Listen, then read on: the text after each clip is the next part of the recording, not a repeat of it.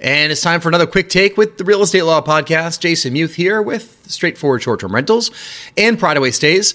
Uh, in this quick take, we're speaking with Eric Shorr with Secure Future Tech Solutions out of Rhode Island.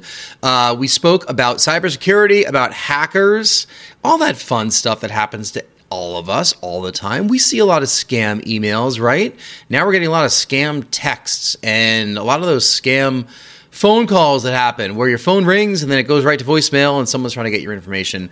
It's legitimate. They're finding more and more ways to actually try to scam us. And we spoke specifically about how it affects real estate professionals and lawyers and law firms. Think about this, all right? If you're buying a property and you're about to wire a lot of money from one bank to another, once that money is wired, it's pretty much gone. So there are a lot of wire scams. There's a lot of people out there that are supplying incorrect information uh, to try to get your hard earned money. And as a business owner, what do you do to actually help prevent this from happening? Um, give a listen to this quick take. Eric talks a little bit about some of the scams that are out there right now and some of the easy ways that people are actually infiltrating your system. Uh, and then we'll have a link to the entire full episode in the show notes for this. First of all, there's a common misconception out there that many people even today still have, particularly if they're running a small law firm or a small practice. They think that they're not a target. Like, well, what do hacker? Why are hackers interested in me? I don't have anything of value uh, to them. But that couldn't be further from the truth. Now, if you're a real estate attorney, you're moving around a lot of money as part of closings. So that is a very big target. But even if you're in a different kind of practice, or a real estate agent, or you just have a computer. Hackers want to get into your system and they want to use your systems to be able to commit their crimes to the intended victims. You know, because hackers never use their own computer systems.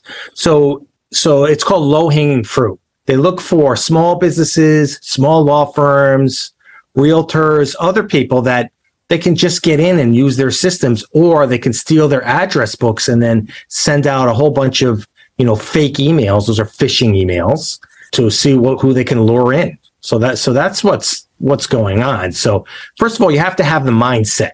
You have to think like a hacker. So that's really important for you to do that. You also have to have all the protections in place. It's really important that you have good firewalls good antivirus um, email security you know if you're running if you're running a, a, law firm practice you get a lot of emails every day. Well there's email security that can filter out a lot of that garbage so that you don't click on it to begin with. So having the basic security in place is just the start though. It's not enough to have that because half the battle can't be solved by technology. I don't want to scare everybody out there but that's the truth. The, the sad truth is that hackers are making billions and billions of dollars stealing from you and me and whoever they can get their hands on. And so it's really important to have training too, cybersecurity training and ongoing training. And that's something that uh, all of our businesses uh, should be should be doing. I've been to a bunch of continuing legal ed classes, continuing ed classes on cybersecurity where they just kind of talk about the, the topic. But you hinted at um, something that a lot of those seminars seem to skip over, and that is answering what what are they after in the first place. Um, we can start to talk about how they get into our systems, how they break in, what to avoid, but what do they want from our businesses in the first place? That's a great question. Access to your computer because if they can get into your computer, not only can they steal the data from it, uh, but they're after the address book. That's really important because now, Rory, if I get your address book and I have access to your email, I can now send to all of your clients, contacts, friends, family. I can send emails that a good majority of people will click on because it came from you because I trust Rory he's my attorney or he's my friend or cousin. You know, this is the kind of thing that hackers are looking for. So that's the first thing. The second thing is they're looking for passwords. It's really, um, and, and if they can get access to your systems, and they do that for through a variety of ways. But the number one way they get in is through phishing emails. That's those fake emails that come from your bank or come from a friend or somebody you know, and you click on a link that's embedded in there, and then you're giving access to hackers. So so they're looking they're looking for that as well, so that they can spread their attacks to others. So those are the two big things that they're looking for. So huh. Rory actually has had I'm sure he has a list of a couple things that he has experienced, but you know, the one that I could think of has happened multiple times to you and to your agents where your agents are subtly getting text messages from what seems like it's you asking to go get gift cards from Home Depot or Walmart or somewhere and put money on them and do with them or send the code or I, I don't know exactly what this specific scam is. I'm sure Eric knows exactly what I'm talking about, but it's happened a couple times to your whole team and not to name names, but there have been a couple folks that basically at the store to get these gift cards, which shocks me that people would go to that length. But the, this is a common thing. Jason. Yeah, the text messages seemed so genuine. It seemed like it was Rory asking them these questions, and then you know it wasn't.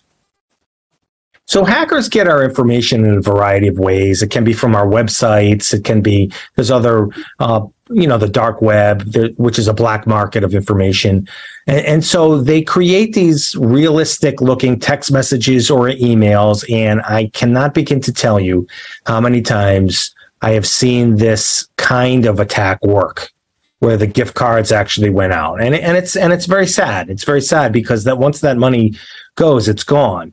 And, and the way that it works is they'll get a text message from Rory, or even interestingly enough, my um, front desk person at my office received a text from me asking her to go get gift cards, mm-hmm. which I thought was hilarious. And she immediately brought it to my attention, which was which was really good. But but then it, it'll always go something like this: Hey, are you available? I need you to do me a favor.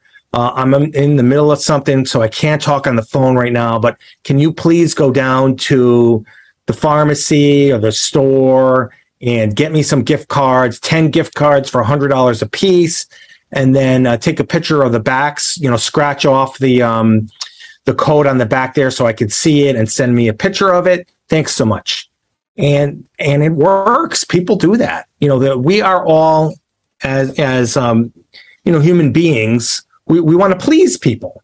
And so if our boss is asking for something, there is a good chance that we will not question the boss and we will go and do as he's asking or she. You know, so it's really it's it's really important to know that you know what your boss is not going to ask you to go and use your own money and credit card to go and buy gift cards.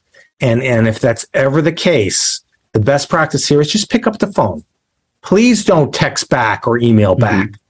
Because I'll give you a situation that we've seen in the past as well. Someone's legitimate mailbox, usually it's through Office 365 or it could be Gmail or whatever, has been compromised and the hacker is actually reading the email and responding to the email.